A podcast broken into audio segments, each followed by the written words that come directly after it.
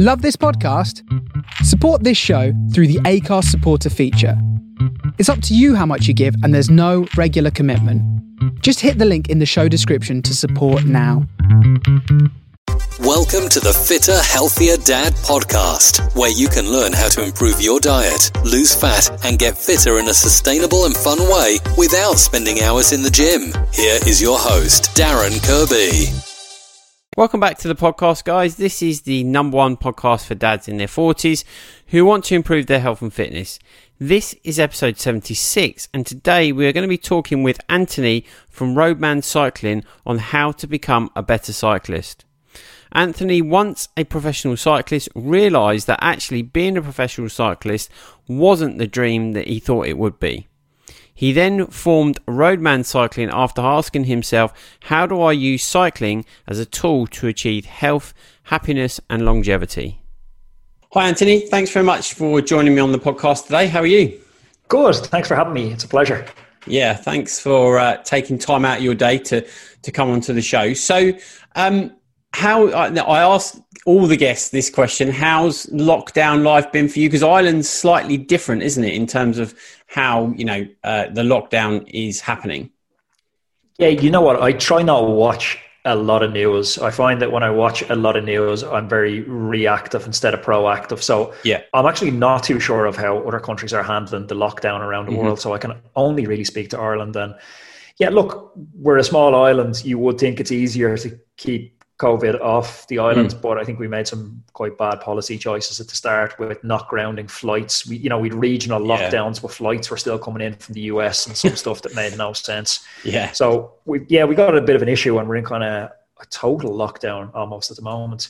So it's a 5k restriction on any movement at the right. moment. But I'm lucky enough; I have elite athlete exemption at the moment, so I still. Oh wow! I get to go and train, and you know I can't go across the other side of the country in my car yeah. for a holiday, like, but yeah, uh, I can go ride my bike outside. So you know, life's not too different for me at yeah. moment. That's good. I mean, that's interesting. Actually, they've had that restriction because I mean we don't have that in the UK, so we can still obviously go out on our bikes, which is fantastic. It just means that I can't go out with the cycling club uh, which I joined actually this year just after the first lockdown because I got bored of cycling on my own. Um, but yeah, no, that that's um, super interesting. But let's put that all one side because I think everybody's getting a little bit bored of the whole situation. You know, we know it's serious and everything else. But um, so yeah, I mean, for for people that haven't come across you before, Anthony, you got a super interesting story. You know, how did you end up where you are at today in terms of you know performance cycling? And yeah, give us a bit of background on Anthony. Yeah, it definitely hasn't been a straight line. Uh, I suppose, like most of your guests, I think no one wants to hear about a straight line success story. We all no. love hearing about you know many trials and failures along the way. And I'm actually I'm obsessed with storytelling and the structure of story. And you actually look at the structure of a story, that idea that we don't like straight line success, it's actually built into stories, and it has right. to be the setup, and there has to be a conflict along the way where the hero encounters some sort of hardship before they get to their end result. Yeah. So I feel like I've definitely had that. Uh, I've made a lot of bad choices. Yeah. And I've come out the other side. So my background was I was uh, undergraduate in economics, went on studied postgraduate in law, spent more years than any man ever should in third level university. So seven years to get my professional wow. qualification in law. Came out the far side of that with a lot of you know family and social and societal expectations that I would mm-hmm. practice as a lawyer, and I was starting to get quite good at cycling that year, and I got offered right. a contract in France to go and ride my bike for a year. Wow and being from quite a working to middle class family, you know, we didn't have uh, things like gap years that you have when you're upper class. So uh, I was destined to go straight into work to pay back these big law school loans until I got this offer to go to France, and just seemed a bit too good to turn down. So I went to France and earned uh, the princely sum of 50 euro a week over there. And wow. you very quickly learn that 50 euro a week is not enough to feed yourself if no. you have uh, any sort of budget problems or especially interesting weeks were the ones where like I crashed on the bike and I had to choose between bandages and food. Wow. And so real glamorous stuff over in yeah. France. Uh, then I got offered a contract again in Canada the following year, America the following year, and I was kind of doing the pro cycling thing. And I remember vividly the day that it was just I said, I've enough is enough. I was on a bus trip because I suppose the before I jump into that story, the reality of professional sport versus the perception of professional sport is very far apart. Right. So the per- per- the perception of professional sport is, you know, it's glamorous. It's you're living the dream. It's you get to do what everybody wants to do. Uh, that's Premier League soccer, and that's yeah. PGA Tour golf and the NBA players at the top level. I was a third division professional cyclist, and right. So I was earning fifteen to twenty thousand euro a year when I made it to that level. But bearing in mind you're covering travel out of that, you're covering hotel oh, expenses, oh, wow. and I was paying back law school loans, so I was basically on a budget of goose egg zero, just yeah. enough to pay food. Yeah. So I was getting a bus from Toronto to Chicago, like a nine-hour bus ride. Wow. Public public bus with my bike, my bags, and I was sitting between two like really overweight Americans, and I was crammed in. They were sweating and it smell, and I remember getting a text off a friend saying, "Oh, you're living the dream." and I just thought, like, this is not my dream. This is yeah. it. And I asked the bus driver, "Can you pull over?" And he's like, "Like, we're not at a stop. I can't let you out here." And I was borderline panicking. I was like, "Pull over." and so I pulled over on the side of the road, took my bike out, and I sat on the side of the road and I was like, that's it. Like, I'm done with professional cycling. And yeah. I called my girlfriend at the time. I said, like, pick me up. I'm done. And yeah. so I, I came back and I luckily I'd set up a cycling coaching company just right. before I'd made that decision. And that was in 2014. And any cycling fans will know in 2014, Team Sky uh, started. So yeah. Team Sky completely changed cycling. They completely brought cycling from a niche sport that we kind of engaged in in industrial estates in an evening to yeah something that's mainstream and everybody does it now instead of golf. Yeah. Uh, so I was lucky in the cycling coaching company blew up, but again, my inexperience as an entrepreneur, I didn't know anything about being a businessman. I didn't have, you know, we have a campaign over here at the moment. I'm not sure if it's something in the UK, like can't see me, can't be me about having positive role models to look right. for. Like, so we use Katie Taylor as an example of a female athlete, and if she can achieve what she's achieved, any girl can achieve that. Yeah. But I didn't have a role model in business, so I was very much self-taught and I was reading books and courses yeah. and so I very quickly thought I need to diversify. This coaching thing isn't going to last forever. And I went down a road over three years of building out probably seven or eight businesses from yeah. software companies to apps, uh, bought a cafe, set up an event pre-registration software platform. Uh, like I don't even know the rest of them. Uh, like set up a social media marketing agency that went to 10 staff straight away. Yeah. The coaching company was physical in location with another 10 staff on site in the city center and right. But and but i started riding my bike less and less. Right. And this was the big turning point in my story and i suppose where the conflict is. I was riding my bike less and less and looking back i'm from quite a middle to working class background and mm-hmm. we never would use words like depressed or mental health. Yeah. and it was a sign of weakness and you know that macho bravado wouldn't let you use those words. Yeah. But looking back now i definitely was down. I was i just tagged at the time as i'm less happy than normal. Yeah. and when i looked at why i was doing so many things to please other people to give that veneer of success. Mm. and i wasn't actually being authentic to myself and seeing what made me happy and the turning point was I went to a local race. Now, bearing in mind, I'm an ex professional rider and I've gone yeah. to a local race, a quite a poor standard local race. It was a four day event. Right. And on the first day, I went up and, you know, the two tools we have as a cyclist are a power meter for seeing our fitness and our weighing scales for seeing our weight. And yeah. I was pretending I know batteries in either of these. so I was delusional. So I went to the race and I performed absolutely terribly, like right. terrible. And all the guys around me were like, "Whoa, I've never seen you back this far in a race. Uh, this is brilliant. You know, I must yeah. be going better." And um, my girlfriend was at the race, and after the race, it was a four-day event. I said, "I'm going home." I'm not doing this Tour de Fort today or yeah. second Tour de Fort day. And I remember in the car crying on the way home. Right. And she's like, well, you know, what's up with you? And I knew at that moment I wasn't just close to quitting cycling. I was actually close to giving up on the vision I had for my own life. Right. Because, you know, I was into my 30s at this stage. I never thought, that, I mean, you know, your image of yourself when you're mm. 16, 17, how you think you'll age. Yeah. I always thought I was going to be fit. I always thought I was going to be healthy. I thought mm. I was going to be active. I never thought I'd have, you know, the dad bod drifting towards right. my mid 30s, unfit. And yeah. and just coming home in the car, it just got too much for me. And I was just crying and going, like, this is the new reality. I have to accept that this is the second part of my life. Right. And I'm not going to be fit anymore. I'm going to be one of those guys I always looked at and thought, yeah. how did you let your life get so shit? I'm going to be the guy who goes to work every day and not judgment if somebody is doing this, no. but it was never yeah. for me.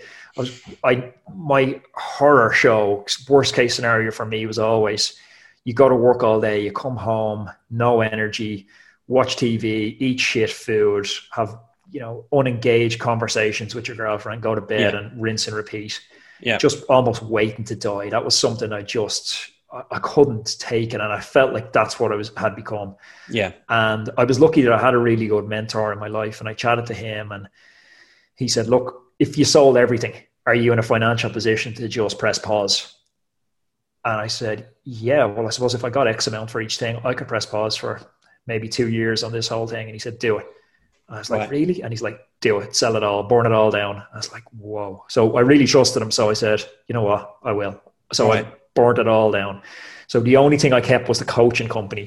Right. But I put, I put it on pause. I put it on life support. Like cut all the expenses. Coaches stayed coaching. They were brilliant and they kept the whole thing going. Yeah. But I went away and I went Canada, America, Europe, Bali, okay. Dubai, China. And I went searching for answers. Right. And I really went searching for answers because when I chatted to my mentor, he told me a story. And the story was the power of just focusing the mind on one thing. Yeah. And this is a great story. I like this one because I know you're into the business and entrepreneur yeah. as well. And so he told me a story about a buddy of his, and now he's he's moving in these big tech circles and right. founder of a company. But he said he met a buddy of his for coffee in San Fran about mm-hmm. five years ago, and he was five minutes late meeting his buddy, and his buddy was in Starbucks, and he had a blank page, one question at the top of the page: How do I make a hundred million dollars in twelve months? Right. And then a blank page underneath it. And he came in and he asked his buddy, he's like, "What are you doing?" And he's like, "I just sit here all day and I try and solve this one question." Right. And your man's like, what? He's like, have you nothing else to be doing? He's like, no, because if I solve this one question, every other question solves itself. Yeah. He's like, every other problem I have in the world literally goes away if I solve this question. And so he called that big that question is big domino. Right. So he's like, if you can knock over the big domino, it causes a chain reaction in the rest of your life. It mm-hmm. causes every other problem to be insignificant, inconsequential. Mm-hmm. So it, as a as a boy and boy, your man built a company and sold it inside twelve months for a hundred million dollars, wow. which was amazing. Yeah, uh, a car rental company in Australia. Right. Was so he said to me, "Look, go travel and find that one question that is going to solve every other question in your life." Yeah, and that was what I done. And for me, the question wasn't monetary. When I actually found the question, it was, "How do I use cycling as a tool for health, happiness, and longevity?" Yep and that was the question. I dedicated my whole life to figuring out the answer to that question, and yeah. you know, it took me some crazy places, and uh, it was a wild ride. Yeah, that is a fascinating story, to be honest. And there's so many avenues I could go down with that, but you know, I have to obviously, you know, for my own personal gain, I think I, I you know, there's so many questions I want to ask you around that, but I think one of the or a couple of key points that you made in that, and that is we do definitely get to a stage in our lives. And I think I would argue that many guys, dads, get to this point and actually don't realize it. So there's a lot of talk around, you know, the female menopause and stuff like that, but no one really talks about a midlife crisis and it sounds woo woo that people go that guys go through and you absolutely do go through it. And i've realized that actually that's what i've been through and i've not realized it.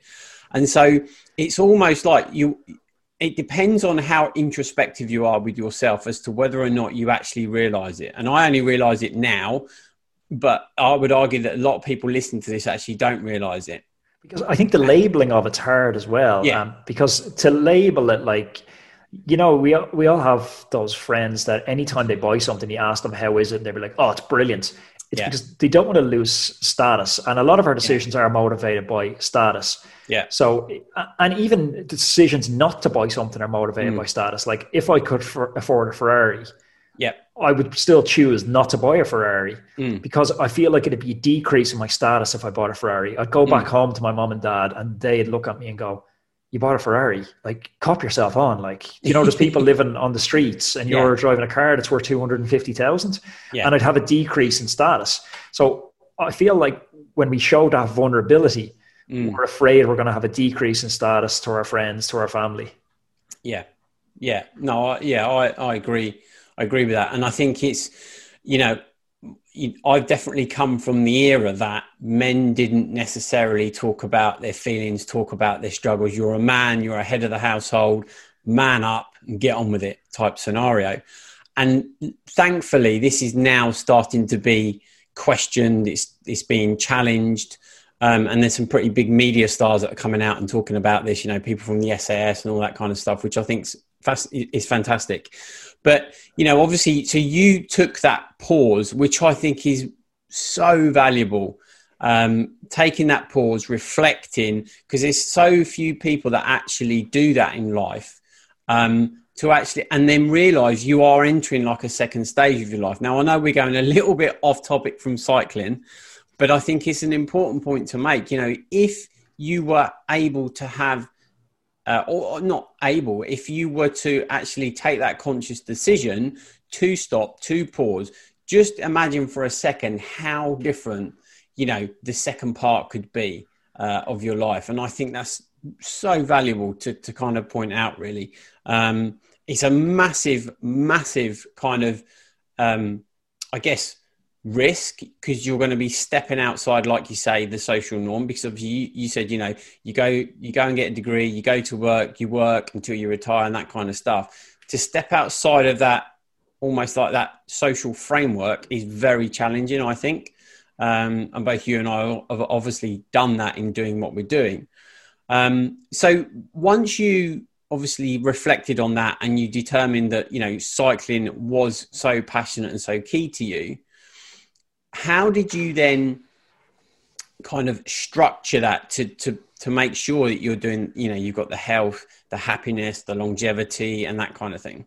Well yeah i think like touching on your point there that was the main thing from the pause was figuring out the direction i was going. I was like a, a ship leaving the harbor. Now i was at least pointing the right direction and it's like i'm not sure if you've i love books and i've you know since yeah. i'm a kid i've read a lot I love that quote from Alice in Wonderland when Alice is talking to the cat and she's like, Will you tell me, please, which way I ought to go from here? Mm. The cat says, Well, it depends a good deal on where you want to get to. Alice says, Oh, I don't care much where. And the cat says, Well, it doesn't matter which way you go then. Yeah. And that's what a lot of us do. We just drift through and we're not sure which direction we're going. And if we're not sure what the outcome that we want is from life, yeah, like any direction does us because we're confusing movement and motion with yeah. purpose. So for yeah. me, once I had that sort of north star, it, it focused my mind a lot more. So I was able to figure out then, okay, well, I want to use, I, have always loved cycling. It's always made me happy.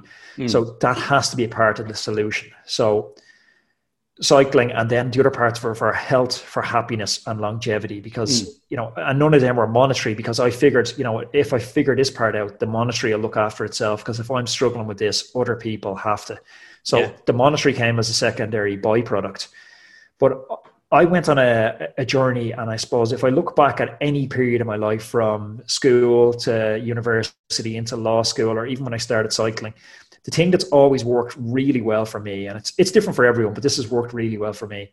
I've put my head down, and anything good I've ever achieved has had a period of really hard work just before it. Yeah. And like complete, people speak about balance all the time. I'm the most unbalanced person you'll ever meet. I'm I'm counterbalance. So yeah. I'll put the head down for excruciating unbalanced amount of research until I get to a point where I'm happy with the answer. And then I'll try and counterbalance the stuff, the relationships, the other stuff that's about to, you know, spiral out of control.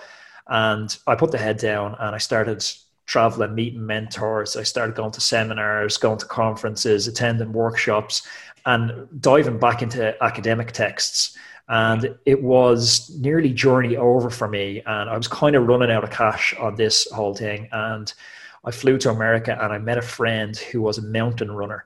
Right. And he spoke to me about because uh, the, the assumption that I'd been operating under for a long time was well, you can only have sport plus one other facet to your life because if cycling's so time consuming or running so time consuming that if you dedicate yourself to one thing, you can only have like a functioning relationship and then a mediocre career. It's not possible to have an yeah. amazing relationship, an amazing work life, and an amazing sport life. The three things are just too much. Yeah. So I, I sat down and I spoke to him, and he was an international mountain runner. And I was like, okay, but then he was he built startups and he'd sold them and like huge yeah. you know work effort yeah. and energy to get a startup off the ground to the point where he's bringing in VC capital and then selling it.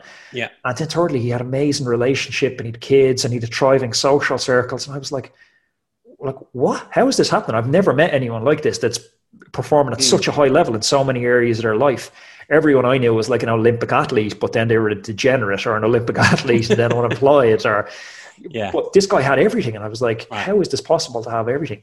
And so he spoke to me about something I didn't know anything about cortisol at the time. And it was the first time I'd heard the word. And for anyone listening, cortisol is just a stress hormone. Yeah. But he spoke to me about how when we train, we create stress, cortisol. When we work, we create stress, cortisol. When we have any sort of relationship with friends or family, there's a certain amount of cortisol required to maintain those relationships. Mm-hmm. So he explained to me like cortisol is like I have an empty bottle here, and cortisol you only have a certain capacity to take on so much cortisol, and that's why I've typically only been able to balance two things because I got to the capacity of my cortisol. But he spoke to me about then the importance of having strategies to minimize cortisol, and this was the first time I'd ever heard about this, and that's really where the switch flicked for me and I went down the rabbit hole then in my research, my conferences focused on this hormone cortisol. Right. How do we reduce it? And it's things like building morning routines, light yeah. therapy, grounding, cold therapy, meditation, gratitude. And when you get into this stuff, it's it's not easy for me this stuff and it was a lot of reluctance getting into it because yeah. it's stuff i would have very you know in a cavalier sense labeled as wishy-washy or hippy-dippy mm. when i was younger yeah yeah but when you see the output and the results of it for normal guys you're like oh my god i can't argue with this and when you see yeah. the science for it but the problem is the science is hidden because yeah, there's there's no there's no big lobby groups pushing this there's no big agenda pushing this because honestly cold water is a more powerful stimulant than caffeine. Yeah. Nobody's going to tell you that because it's free. yeah. But but yeah, just to interject there, nobody wants to hear it because it's too simple.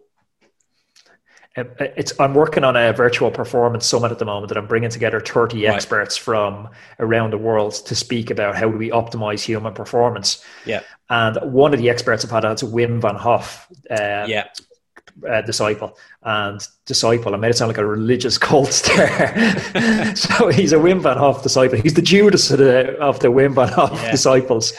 Uh, but he spoke about exactly that. He said that the trouble he has when he goes in, he works with big corporates and executives, mm. and he's helping them to increase their productivity. And when he talks to them about breathing practices and cold therapy, it yeah. seems too simple he yeah. said he almost feels like, okay, well, you need to do this handstand, you need to hold your nose yeah. and to make it complicated, to make it yeah. believable.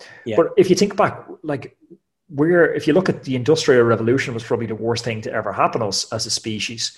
Uh, in the whole, you know, history of human life on Earth, what we're doing right now is a very small part of our evolution, and it's not a very healthy part. The idea of being indoors, trapped in cubicles, trapped in yeah. cars, under artificial lights. You know, we're solar powered beings. We need to be outside. We need to be in the elements. We need to be in the sun. We need to be chasing yeah. animals. We need to be climbing trees. That's what we're designed to do. It's like trying to drive a Ferrari around all day in first gear. Mm. The clutch is going to be fucked after a while. Yeah. yeah, absolutely. I mean, it's yeah, to touch on the points that you know you said there about how profound gratitude is, grounding, um, breath work, and I said this on a podcast that I recorded yesterday, and um, I use the term woo woo because whenever you like, if so, I'm you know I'm 47. If if I was to mention this to people that are same age as me, they would look at me and think this guy's nuts. He's going to go and tr- hug trees. Um, and all the rest of it. And if you'd have asked me that same question five years ago, I would have been on. I would have been one of those guys that would have gone this guy's an idiot. What is he on about? He's going to go and hug trees and you know the rest of it. But it is. You're so right. It is so profound. It is so basic, but it is so profound. I mean, I cannot tell you how uh, how kind of in not inspired, but how kind of woken up I get in the morning by going out, standing with no shoes and socks on, on the grass, doing breath work for five minutes at half five in the morning. Now, if any of the neighbors were to look outside, they'd probably think, what is this guy doing? But it has such an, a profound impact. And so the reason I mention that is because, you know, like you said, it just does have, and you, if you add all of those little things together, it has such a dramatic, you know, kind of impact on how you deal with things on a day to day basis. Um, you know, and, and some of the stuff that, that I talk about in my community, people don't want to hear it because it's not this magic pill. You know, everybody at the moment is focusing, in my opinion, on this magical vaccine, right? That's going to solve COVID and everything else. It's not, you know, newsflash, it's not going to solve it you know but everyone's focusing on that because it's this new thing we want new different and kind of stuff like that and i like i said i'm going a bit off on a tangent but for people listening to this you know do the basic stuff first and you will get results so yeah i think it's so valuable what you said there like I, I think because I would have been very similar to you to label it like you label it woohoo, I might label it hippy dippy. But I yeah. think with maturity and with being, you know, I don't know if it's a little bit of wisdom or better traveled mm, or better read, yeah. you realize that you can take any doctrine that's even, you know, maybe that's labeled quite as a poor doctrine or an evil yeah. philosophy. You can take anything, like you can take, you know, socialism, you can take stoicism, and you don't have to accept the whole thing. You realize no. that you can pull what's good out of that, use that for ourselves without like casting a dispersion on the whole wider. Because what you do when we label something hippy dippy, we turn our back on the good yeah. that's in that. Yeah. For it could be five percent bad, and we're mm. turning our back on the ninety-five percent good.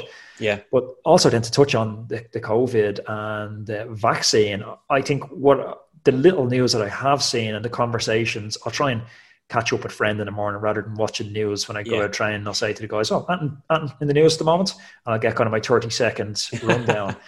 but what you never hear in the news, and uh, I've never heard is it, it's all vaccine, it's all social distancing and masks. And yet we know they, they're working, they're great tools. And I'm definitely not here to say don't do that smart, no. responsible stuff. But also, responsibility starts at home. Like, yeah. look at the hard statistics on your chances of being in intensive care as a fit person versus mm. someone with underlying health conditions. You yeah. Know, we can take control of that with the sleep. Make sure you're sleeping. A great example is a buddy of mine. I was talking to him last week. I was ringing him up and saying, like, how are you getting on? And he's like, really struggling. Mental health really bad at the moment. Right. He's like, what can I do? And I was like, wow, this is an easy fix. I was like, let's talk again in six weeks. Mm. Between now and then, make sure you drink three liters of water every day. Make sure you exercise at least six times a week. And make sure you sleep eight hours every night yeah. and then let's talk again. Because yeah. most people just don't do the simple no. things that we absolutely need to do. We need to move, yeah. we need to sleep, we need to have water. Yeah, definitely. And I, and I think, you know, again, sleep is such a fascinating topic. Um, and that, that could be a whole podcast on its own. We dramatically underestimate not just sleep, but the quality um, of sleep. Um, and yeah, I, like I said, you know, I, I, we're kind of going a little bit off topic on the cycling side of things, but yeah, I, com- I completely agree. You know, we do underestimate how important it is um, and how profound it can be on the, you know, kind of a, a domino effect on our, you know, daily lives, really. So, coming back to the the cycling, then, Anthony, in terms of your approach to coaching, so in my 90-10 system that I've created, cycling is a core pillar of what I believe to be a kind of all round holistic kind of uh, fitness approach, really. Um, and, you know, for me, I don't believe you need to kind of just go out, kind of like running, just do miles and miles and miles and cycling. And so you've got a bit of a three dimensional um, coaching approach. So how, how did you come up with that, with that approach?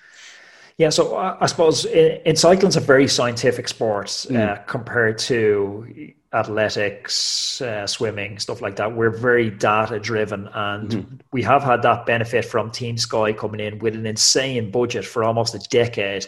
And because of that, sports science evolved at a rate that it probably never would have otherwise because it just wasn't, it didn't make financial sense. So that trickle down effect from the top riders in the world, what's super interesting with that is, and it was actually a, a turning point I had in the business because in the previous iteration before I had my you know semi breakdown there crying yeah. on the way home from my bike race my previous iteration of the coaching company we were focusing on coaching guys who were aspiring pros young kids who were on the way up who wanted to make a career well right. there's obviously one major problem with that these kids don't have any money from a business point of view so yeah. you're trying to sell things to broke people yeah. but but secondly you're not making a very big impact on them because even if you do a great job you're making like a 1% gain yeah. So I had a huge turning point. As I was traveling, a buddy of mine said to me, Look, I'm getting into cycling. I want to get off the beer. I want to yeah. pack in uh, all the bad lifestyle habits I have and I want to start cycling. Would you mind taking some of that sports science stuff that you're using on the guys who you're mentoring to be try to try be pro and turn that lens and focus it on me? And I said, No, go away. And he rang me back again a week later and a week later, and eventually I caved in because he said he was just going to keep ringing until I actually caved in. So I caved in early. And we turned this sports science lens on him and we started using, you know, metrics for judging his fitness, his fatigue, and his form. And uh, like bearing in mind we expect like a 1% gain maybe annually from some of our pro riders, maybe a 2% gain if someone went yeah. really well. We had in a period of eight weeks a 25% gain with wow. one rider. And these are objective data metrics, you know, yeah. not subjective, not him going, oh, I feel 20% better. And like their times up climbs, power readings, you know, heart to power, cardiac drift, you know, technical uh, terms. So we could concrete it. And I thought maybe he's just an ultra responder to this type mm. of training and it's not yeah. representative for the general public. So I got another friend of mine, 47 years old, just getting into cycling. He'd been a golfer probably 10 to 15 kilograms overweight, ex smoker, drank, you know, as he'd say, I drink socially, but what that meant for him was like four to five nights a week. Right. Eight takeaways basically every night of the week. Yeah. And I said, look, give me 12 weeks and let's see what happens. And we got a 40% increase in wow. his. But then what was more interesting than the objective measurements was his subjective measurements okay. of his happiness levels. How are you feeling? And then it, it, was, I remember chatting to him and I, we were out on the bike and we were riding along. And then he said to me, and uh, like, it's why I didn't name him because I'm breaking his confidence here. he said to me, I'm back having sex with my wife. I haven't yeah. had sex with my wife in about four years. We're wow. at it like teenagers again. Yeah. And I just thought, holy shit, this stuff that I, have been using on the pros, it's so powerful mm. for your normal middle aged yeah. guys who are trying to balance cycling with family, with work. So I was like, cycling itself isn't mm. what we're after here. I'm not trying to get somebody to the finish line of a race faster. No. Now I want to use cycling as a tool for other areas. Yeah. So I extended this and I built out a beta group. Right. And I started bringing in, you know, guys who were, you know, weren't overweight, but they had other problems in their life like productivity and work. Yeah. And so again, they increased and improved in the objective yeah. measurements of performance on the bike. But again, they're subjective measurements of how are you feeling in work? What's your productivity levels like? Yeah. They were all through the roof. I'm getting more done in a day than I used to get done in a week. Yeah. And when you start working with guys at a certain level in business, if five percent to ten percent increase in productivity, it can be bottom line a lot of extra cash these guys are making. Yeah. So that's when it really just took on a life of its own. Wow. Yeah, I mean that that's it is so profound, and I and I can relate to that from an Ironman triathlon perspective because it, I always talk about the unexpected outcomes. And it and it is that for me, which is miles more profound, right? So I've uh, I absolutely love triathlon. I love Ironman, but the the the actual benefits it's had to my life and my relationships and stuff like that has just been unbelievably profound. You know, you, you talked about the sexual relationships and stuff like that. You know, testosterone will start to fly off, you know, and, and they will start, you know, their, their mitochondrial health, you know, the, the little power units in their cells will start to get revved up. You know, it's all that kind of stuff that nobody talks about which is so profound. And, and when I talk to to guys that I'm coaching and things like that, they just that they come at it from a perspective of, you know, I want to lose fat or I want to get fit. And then when I try and when I explain to them what actually is going to happen, they don't quite believe it until they actually experience it. So yeah, I think it's you know the, the cycling, as you say, is a tool, isn't it? So um, I always speak about the hero's two journeys to clients. So I Right. get them to pick a target. So you say, uh, I'm working with a new client, chatted with him this morning, and he's looking to compete in the Mallorca 312, and it's in Right. April. So it's 312 kilometers, which is a big physical challenge Yeah. to get him there. So that's his his his external journey, we'll call that. Yeah. But what's actually more powerful between here and the Mallorca 312, it's the internal journey of, you know, we'll call him the hero in this case. Mm. Yeah. So the hero goes on the internal journey, and that's who he becomes in the Mm. process. And it's his his mental frameworks change, his quality of his relationships change, even the quality of the information he's consuming changes because everything becomes more mindful, everything becomes more deliberate. Yeah. Well, it, it, it becomes that way because I believe that from, you know, doing the cycling, the mental clarity you get by dialing in your nutrition, having more energy as a result of moving more is just so profound. And I don't think that many people, particularly kind of middle aged people, actually experience what that is because you kind of get sucked into this. Oh, you know, I'm I'm middle aged, so that's why I'm constantly feel foggy. And actually, they probably don't even realise it is fog. But you know, this this kind of dull underlying lack of energy, uh, lack of motivation, and once that is lifted, you know, you it's it's profound because you you you realise just how capable you are. And you also create better habits in the Mm. rest of your life. Like if you're gonna ride the bike for two hours on a Saturday morning, you're unlikely to come home from two hours on the bike and grab a quart of ice cream and six cans Yeah. of beer and sit on the couch. Yeah, It's because it, it creates this conflict. Because on one hand, how we see ourselves is super important, Yeah. and now we're starting to see ourselves as an athlete. So an athlete has certain set of habits, but if we see ourselves as this sort of you know over the hill middle-aged guy approaching 50 and out of energy, Mm. you've given yourself tacit permission to grab those beers, grab that ice cream. Yeah. That's a set of behaviors associated with somebody who's approaching 50 and you know pretty unhappy in their life. yeah, But if you start to see yourself as an athlete, they have a very different set of behaviors Mm. because maybe that evening they start thinking about recovery and hydration for the next day. They start Yeah. thinking about washing their kit for the next morning, cleaning their bike for the next morning. And something I love to do, and this is something your listeners, because I love to give something tangible that you can take away in hmm. action. It's habit stacking, which is brilliant. Have, you, have you heard of this? no, I haven't. So if there's something we know is good for us, so we'll take a, a basic example like hydration. So we hmm. wake up in the morning after hopefully eight hours of sleep, and our body's crying out for water. But what do most of us do? We have a coffee. So we know we should be drinking water first thing in the morning. So we want to stack that habit with something that's already automated. Now, this is the idea that we have two decision making uh, pathways. So we've type one decision and type two. Yeah. One takes willpower and one is automatic. So we want to pair something that takes willpower with something that's automatic. So we make them both automatic. So you take something that you habitually do, like you wake up every morning, no matter how late you are, you always brush your teeth. Yeah. So now you habit stack. So every time you brush your teeth, you're going to have a pint of water. Yeah, And it, that just forms that habit. So the hydration takes care of itself. And you can gamify this and you can build it into little routines where, you know, you have a kettlebell uh, near your door. So every time you go in and you put the kettle on to make a cup of tea, the toll for having that cup of tea is 10 kettlebell swings. yeah, And you can build these little habits in all around Yeah. your life because Yeah. ultimately that's what we should be. We should be hacking our environment. Mm. So we're moving, stretching, bending, swinging, pushing our way through the entire day. Yeah. Not like slobbing from the Zoom seat to the Netflix couch and back to the kitchen. yeah. I, I think that's fantastic. Those little habits, and I have this thing called micro workouts.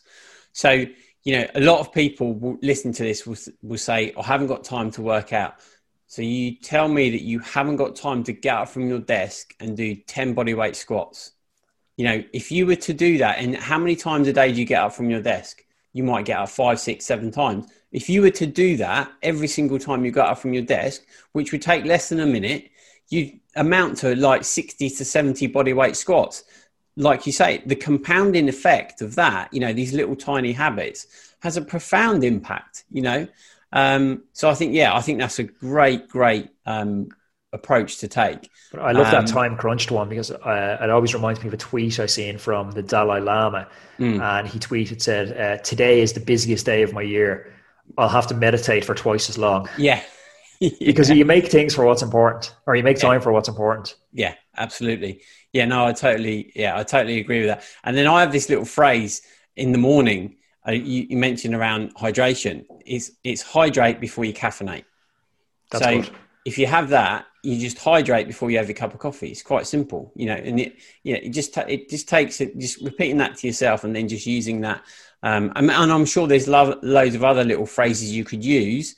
You know, you know, having um, putting the kettle on, do ten kettlebell swings, and all that kind of stuff. So I think it's that kind of thing that's really, really important. And we put too much emphasis, I believe, on such a big, massive um, task or workout or things that we need to do.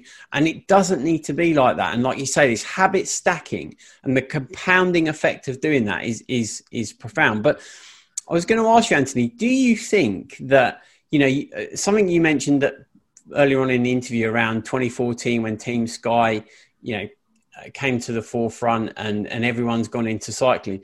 Do you think that this whole David Brailsford of this marginal gains has had, uh, you know, a significant impact on, you know, the, the, kind of evolution of cycling?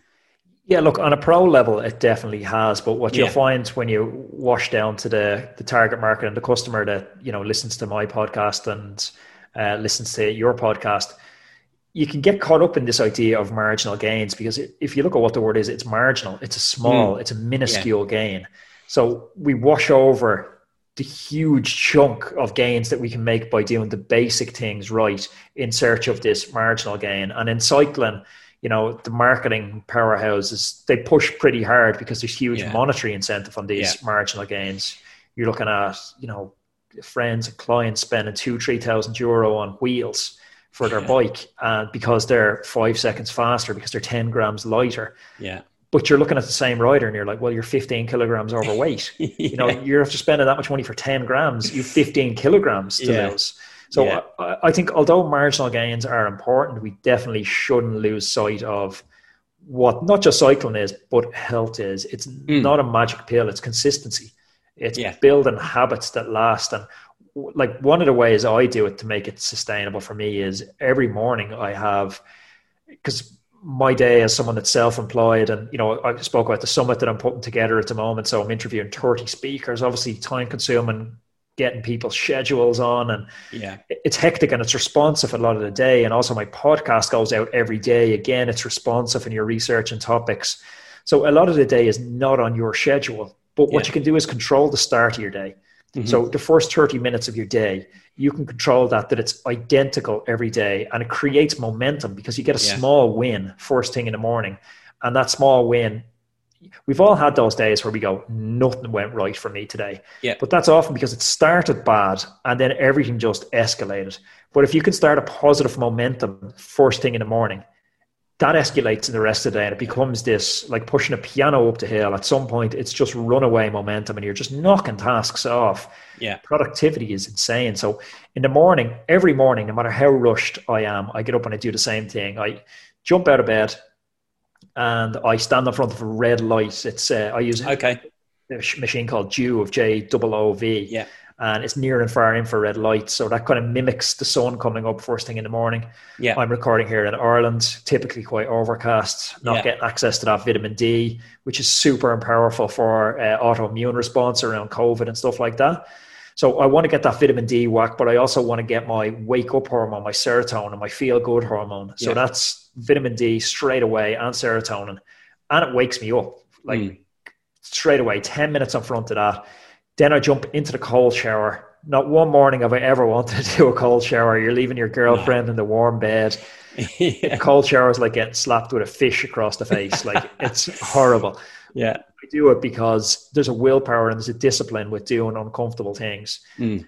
Then I brew myself a coffee in quite a deliberate way. It's not just press go on an espresso machine. It's yeah. take some time to, you know, appreciate the coffee. Where's the coffee come from? How have I got it? Mm-hmm. Fuck, am I lucky to be inside and not sleeping out? There's a bit of gratitude yeah. around that making yeah. the coffee. And then I sit down and I have a journal that I use that's I'd actually love to get something like this made, but I just have to start with blank pages and I write the main thing that I'm trying to do for the day in the journal. What's my main quest Yeah. or my main goal for the day? Then I write my three supporting tasks to achieve that quest. Yeah.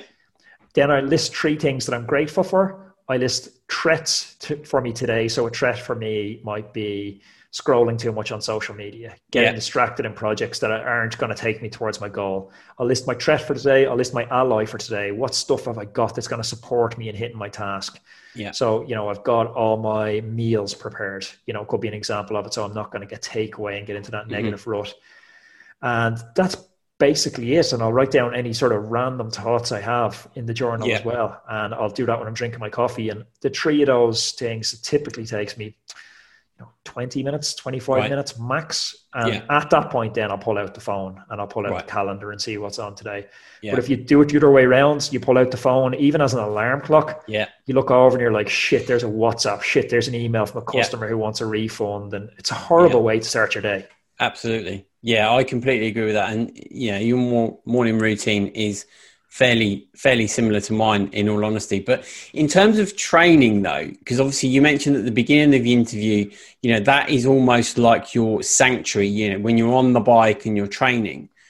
You know, lots of people listening to this have the perception that in order to, to, to get into cycling, you have to spend hours and hours on the bike. So I've got two questions really. Is is one, how do you schedule in your time on the bike during the day, and two, what what does that look like in terms of a time frame and a, you know a, a, a kind of a session type? So uh, I use a, a Google Calendar, and Right. what I do the day before, I will look at my schedule, and I'll actually make an appointment and a meeting with myself in it. So Yeah. I'll schedule the time that I'm training and that's boxed off. Yeah. So obviously, we had a bit of back and forth scheduling a, a time that was mutually convenient for the podcast. At some point in that negotiation, uh, there was probably you pitched a time. I looked at the calendar and thought, no, I have an appointment right there that I can't move. That appointment's with myself, and that's the Yeah. most important appointment in the day. For me, everything else is movable. That appointment is fixed. So Right. I know what time I'm going training with. So that I can plan food around that. I can plan get my kit ready. And then cycling, it, it really depends on what your goal is. Like, are you Yeah. looking to cycle just to get some fresh air and feel a little bit better? Are you looking to, you know, do a Mallorca 312, a half Ironman? Or are you looking to race your bike? And that just depends. Then you reverse engineer that because we figure out what the demands of that event are and we build our training plan back around that. hmm But somebody just using cycling as a tool to increase their happiness, get a bit of sunshine and sunlight, Yeah, like you don't need a 4000 euro bike and a 1000 euro No. kit. You need anything and just get out and start. Get started with the tools you have at your disposal right Yeah. now. If you enjoy it you can always upgrade along the way. Yeah, and often get out. Even if you don't feel motivated to get out or if you're worried about the weather get out defer judgment and then decide when you get back if this was a good idea or not. Yeah, because no matter how bad the weather or how much of a hangover I've had or how shitty I feel about myself, I go cycling and I come home and I always feel better about myself. yeah. hundred percent. I completely agree with that. Um, and I did a Facebook Live a few weeks ago, or maybe a month ago, where it was six a.m. on a Sunday morning, and Sundays are generally my long run days. and it was hammering down with rain. It was cold and it was dark. And so I thought, you know what, I'm going to do a Facebook Live because everybody is talking about motivation. And I opened the door and I did the live and I was like, well, this is the prime example of when there is no motivation. You are not motivated in any way, shape, or form to put your stuff on and go running in that cold rain. However, if you play that forward in your mind as to how you're going to feel when you come back, that will make you get your stuff on and go and do it. Because I have yet to meet anybody who says that they feel crap when they come back from any kind of exercise, any kind of walk. You always, always feel better. And that's basic, you know, science that that that dictates that really. Um, Good little tip is if you have like a friend who you're super close with that's also training with you, or you can even record it for yourself. Yeah. Next time you're procrastinating about going to the gym, getting on the bike, going for your run, press record on your phone and record the reasons why you're procrastinating. yeah, So you'll say things like, "Oh, the weather's pretty bad. Uh, Mm. Didn't sleep great last night," and then listen back to that recording and I've got news for you. Like you're a straight up bitch. Like your your excuses are the worst excuses. You have yeah. no legitimate excuse for no. not going on that run. They yeah. are soft things like it's a little bit cold out. Like maybe I could do it later on. Uh, yeah. I didn't sleep brilliant. I'm a little bit stressed with work, and you're just like, oh my god, cop yourself on, like. yeah, yeah, absolutely, absolutely. So you know, talking about cycling, there's obviously the physical element of cycling and physical fitness, but I believe that a large majority of any type of fitness is a huge kind of mind uh, mind challenge, if you like. So, what what types of things, or do you agree in the first instance? And secondly, you know, what type of things do you use to kind of? I mean, we've spoken a little bit about it just now, but to kind of have these conversations, these mind games with yourself. Yeah, look, I think I try to meditate, and I find that meditation is a funny area because it's almost like, you know, I spoke in the summit with a girl who's a, a brilliant yogi, and mm. we spoke about this snobbery around yogi where you've you know you've ashtanga and all these different forms of yoga yeah. 50,000 different forms and there's almost like my form is better than yours and yeah. there's judgment around it it's almost exclusionary yeah I feel like meditation is like that that if you talk about meditation everyone's like well you're not doing it right mm. or you know I have a better way of doing it I have a better app of doing it or this is a better way to do it or you don't do it enough and it shouldn't be really about any of that it's just it's quieting the mind and yeah. however you do that, you don't need to be in a dark room to do it. You don't need to light scented candles and be on a beanbag to do it. You can quiet your mind while you're out for a walk, while you're driving, while you're cycling. And for me, I try and meditate when I'm at home, but often I just I'm busy and I don't have the time. I, maybe mm. I should build it into my morning routine, but I don't because for me, when I go out on the bike and I'm riding up the side of a mountain, that's the time I get to quiet my mind. I won't ride yeah. full gas. I'll ride at quite a sustainable speed, like below threshold. And mm-hmm. at that moment, I'm fully focused on the present. I'm not worried about the Zoom interview I have later on. I'm not worried about the meeting I had yesterday. I'm mm. just totally focused on breath, heart rate, pedal stroke, yeah. present in that moment. And for me, that's enough to quiet my mind and uh, so like we rest our muscles we rest everything else but we often don't rest our mind and especially in social media age where we're constantly tricked into coming back to the phone to get dopamine hits from you know notifications on social media it's especially important to quiet our mind and just say okay relax. This is the off time. Yeah. And there there is something quite i find it quite calming when you're out on the bike particularly in the spring and the summer, in the early morning as the sun is coming up, it's fairly quiet. You know, you don't get any aggravated car drivers trying to run you over or run you off the bike. Um, and like you say, you know, if you can be reflective and actually appreciate where you are at in that moment, and th- there is something really special, like, you know, it can put you in such a different place, different frame of mind and really calm you down. You know, it's not all about going out and just trying to smash the pedals and just trying to, you know, really ruin yourself. There is a, a lot of benefit, as I've learned actually through failures, to to just kind of backing that pace off and just taking in the surroundings of where you're at, really. So. Yeah, yeah I, think I, I think with cycling you can definitely go at it a number of ways. You can use the a lot of the data and analytics tools we have where yeah. you can use your Garmin or your Wahoo and you're syncing that in with heart rate and power and you know plugging in with a professional coaching service like us where we're monitoring all this. Yeah. But you can also just go out and ride without any of this stuff if you're not looking for performance gains, if you're just mm. looking for it as a tool. And but the biggest tip I'd say to that latter grouping of people is just try and be more dialed with your body and listen to your body more. If you feel like riding slow, make sure you ride slow. If mm. you feel like going fast, make sure it's fast and don't fall into that trap of just riding in the middle zone. Yeah. I think that happens. We kind of feel like if we're only out for 60 minutes, we need to push the pace. But we fall into just training a very narrow band, which is mm. probably mm. like zone three. And there's no problem with training in one specific zone, but it only gives one specific set of adaptations.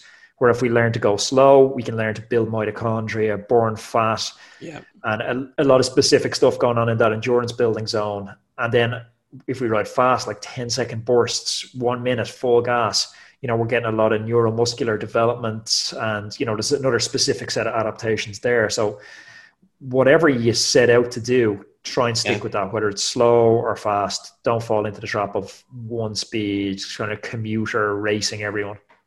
Yeah, absolutely. No, I think that's very valuable. So, before we finish up today, then, Anthony, what would you say are the five key points that men, dads listening to this could take away to implement, you know, in their lives to around cycling and around using cycling to be healthy, happier, and for longevity? Ooh, five points. I think uh, the first one is start with the end in mind. So look at what your goal is. Uh, I uh, I'm big on modeling. Model someone's outcome. So if you look to somebody, a peer, a friend, a celebrity, and say, okay, I want what he's got. Is it a you know two hour thirty marathon? Or is it completing a hundred mile bike ride? So look what the finish line is, and then start backwards from there. And because success leaves clues. So you can Yeah. start looking at how he got to that place and then reverse engineer that into your own life. I think that's the first one that I'd say is super important. I think personally, there's a big, for someone who's time crunched, there's a huge gains for training with a little bit of purpose rather than just going out and aimlessly swinging punches in the dark. I'm a big advocate for training with purpose, training with data.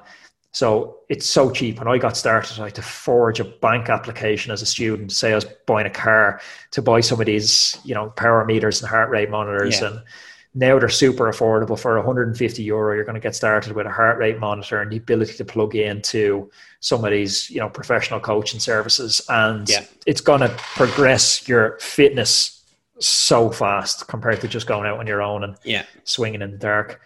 Uh, I think thirdly is the baseline test. So we want to know if we're doing the right stuff. So it's go out and set it, draw a line in the sand and say, well, this is where my fitness is now.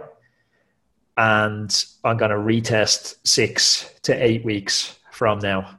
yeah, Uh, I think that's number three. Number four, I think don't get caught in that merry-go-round of thinking you need a six thousand euro bike, and it, it's something we spoke about off air. Not being afraid to invest in the education part because the Yeah. untangibles, like you know, a mentor, a coaching service, you don't have something physical that you can grab from Yeah. this, but it's way more valuable than buying the expensive bike, buying the you know expensive wheels because it's going to be Yeah. a skill that's you're investing in your body rather than investing in a machine, and it's not glamorous and you can't see it. no, Uh, and then I suppose fifth is prioritize recovery. Uh, recovery Yeah. training gives us the possibility of getting stronger, and then that Mm-hmm. possibility gets realized through recovery. So I think recovery is super important, and that can come in the form of, and it's actually a nice segue to something I'm working on at the moment. right, Now I'm working on. I mentioned it earlier, and it, oh, it's going to be epic. Doing this uh, virtual performance so much and it's kind of because everyone is a little bit down on COVID. So I wanted to pull a lot of positivity together. So my podcast, the Roadman Cycling Podcast, has got a big, big audience lately, and I've been lucky enough to use the leverage from that to attract some 30 of the best minds in the Wow. in fitness. okay, And so we're trying to bring 30 of the best minds from across the world in fitness together to tackle this idea of how do we optimize human performance yeah, uh, through cycling. So we're going to do it from 30 different angles. So I've sports psychologists, yogis, weight loss experts, nutrition experts, aerodynamics experts, mechanics, Oh, wow. chefs, everything. And we're all coming together for from the 8th and 9th of December for a two day right, uh, virtual summit. And I think for anyone looking to optimize their fitness or get started in this, it's going to be pitched at so many different levels. So if you're a pro athlete or you're an absolute beginner, you're still going to get an awful lot out of it. yeah. So uh, the link for it, if anyone wants to uh, jump onto it, it's just roadmansummit.com. Right. And you can okay. go. It's, it's a free ticket. There's no charge for it. Perfect. Yeah, that that's amazing. I, I, and I think that to come back to what you said earlier around, you know, coaching and the accountability, it is wildly underestimated. And I think that if you draw parallels from professional sport, nobody in professional sport has ever got to a you know a gold medal level or you know that kind of level on their own they have massive teams behind them. And i'm not saying you go and hire a massive team but what the point i'm trying to make is that it is more about you than it is about the equipment. And look let's be honest we're guys we like new shiny bikes and new gadgets and stuff like that. But as you said before, the guy that's carrying 15 kilos more than what he needs to, all of those things that you're spending your money on is going to amount to nothing versus what you can actually do for yourself. And the benefits of actually working on yourself and having someone look from the outside in is not just for that moment in time or that, you know, event you're going to be training towards. That's forever.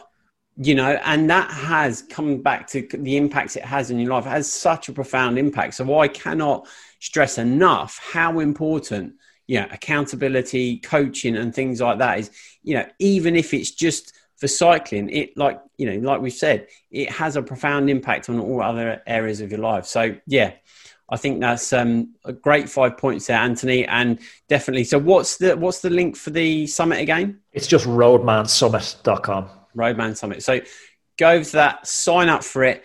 Um, I really appreciate your time. It's fascinating talking to you, Anthony, and you got some. Uh, yeah, some great stories, and I'd love to, uh, yeah, talk talk to you again in, in some great depth. But how how else can people connect with you? Obviously, you've got the road roadmansummit.com, um, and what what other uh, places can people connect with you? Uh, we're on the website is Roadman Cycling, uh, so right. it's roadmancycling.com, and okay. I'm checking the Instagram handle there. I think it's roadman.cycling on okay. Instagram. Uh, someone obviously took cycle, and I had to put a dot in the middle there. Yeah, yeah. Perfect. All right. Well, I really appreciate your time uh, on the podcast today. And yeah, I'd love to get you back on again to talk around specifics. Maybe I'll get you back on to talk about sleep. Um, yeah, definitely. that'd be amazing. Yeah, definitely. Matt Walker, Why We Sleep is a great book for people to check out in the meantime. Yeah, absolutely. All right, Anthony. Well, thanks very much for your time today, and I'll catch up with you soon. Thanks. I appreciate it. Thanks for listening to the Fitter, Healthier Dad podcast. If you enjoyed today's episode, please hit subscribe, and I would really appreciate if you could leave a review on iTunes. All the links mentioned in the episode will be in the show notes, and a full transcription is over at fitterhealthierdad.com.